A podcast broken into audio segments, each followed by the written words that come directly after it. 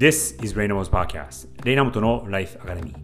皆さんこんにちは。クリエイティブディレクターのレイナモトです。このポッドキャストではニューヨークに住む僕が火曜日、木曜日、そして週末週3回キャリアとブランディングを軸にこれからの世界の中での日本人の未来を考えていきます。通勤や移動、お昼休みや週末などにお付き合いいただけると嬉しいです。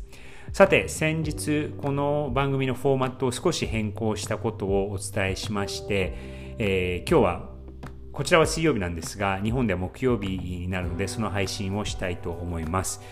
今日はですね取り上げようと思ったのはその僕の仕事のクライアントとの付き合い方についてなんですがまずその前にちょっと最近そうですねこちらでえー、よく聞くニュースとかをざっと紹介すると今はですねあの大統領選来年の11月に控えている、まあ、1年まだ先の話ではあるんですがそのことが結構日々日々ニュースでよく耳に入ってくる目に入ってくる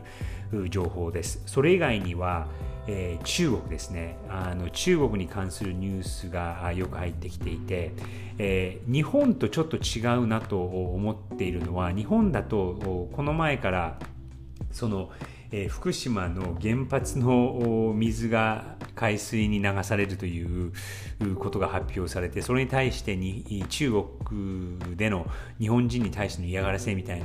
な報道を日本語で見るとそれが目につくんですがそのことは全くもうほぼ、えー、ゼロに近いぐらい報道されていなくて、えー、それよりかはまあ、その中国との政治的な対立っていうところかだったりとかあとで最近ですねなんか何回か今週だけでも聞いたのがあの中国の若者の失業率が今20%になっている5人に1人が仕事がないというそういう状態でフルタイムチルドレンという言葉ができたぐらいもうフルタイムで、親の家に住んでいる20代の人たちが結構増えてるみたいなそんな情報があの報道がされているのが目につきました。さて、えーと、本題に入りたいんですが今日のトピックはクライアントからの効果効果的なフィードバックとはということについて話してみようと思います。なぜこのことを話そうと思ったかというとこれですねあの過去のエピソードを振り返っていて最もよく聞かれているエピソードの一つに、えー、いいブリーフとはこれはリスナーのある方からいただいたあ質問なんですが、いいブリーフとは何ですかっていうふうに、えーえー、質問をいただいて、それがすごく聞かれているんですね。で、ちょっとそれのあの流れに似てはいるんですが、じゃあどういうフィードバックをクライアントからいただくと、えー、我々そのクリエイティブもしくはその戦略のお仕事をしている人間としてどう打ち返しやすいのかそしてどういうふうに、まあ、あのやる気が出るのかっていうことをちょっと考えてみたいなと思います。まずはですね、えっと、そうですね、あの、まあ、分かりやすいフィードバックっていうことになるとこれをしてください。あれはあのしないでくださいみたいな、えー、結構こう点をこうつついてくるフィードバックがあのやりやりやすいっていう表面的にやりやすいってことにはなるとは思うんですが僕はですねそういうフィードバックをされるのは非常に苦手で、まあ、苦手というかその個人の好き嫌いの話はないんですがあのもちろんそのあのやりやすいところはあるんですが本質的ではないと思うんですよね。あのそういうフィードバックが来る場合は逆にこれはその本質的なところが的を得てないんだなっていう証拠でもあるとは思います。あの例えばその提案をして、えここが良くないあそこが良くないここはいいみたいなあの感じですごくこう点をついてこられるとあのその本質的に何かがずれているとか本質的に何かが合っているのにダメなところばっかを指摘されてしまうと、えー、物が良くならないパターンが多いんですね。じゃあどういうフィードバックをいただくとあのやりやすやりやすいっていうよりかいい結果になるかっていう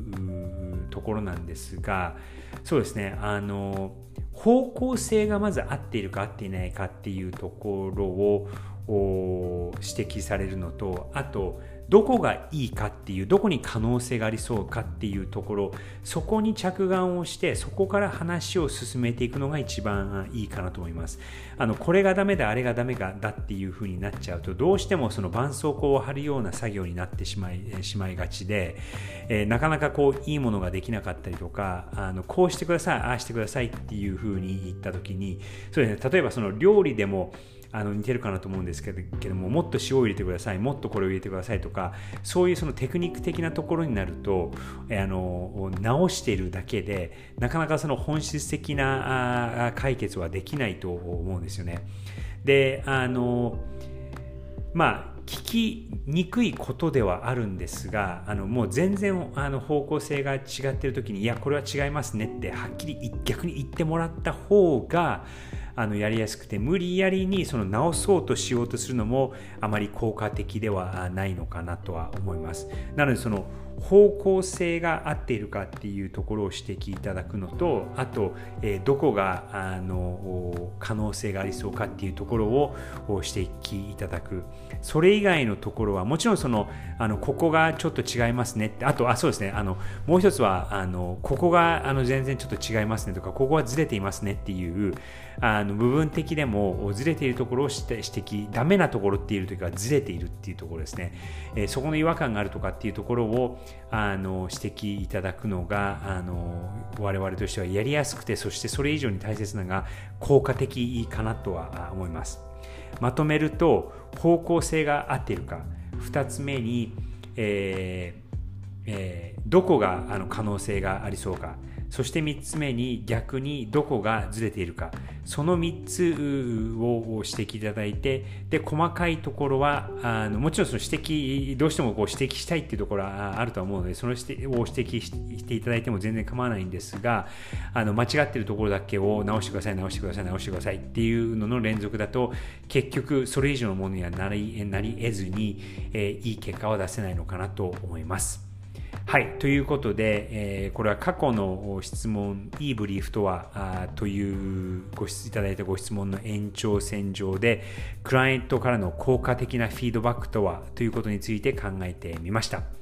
さて、えー、今日は木曜日なのでもう2日今週残っていますが、お仕事の方をぜひ頑張ってください。それでは週末夫婦の会話をお届けしたいと思うので、またその時に。Enjoy the rest of the week.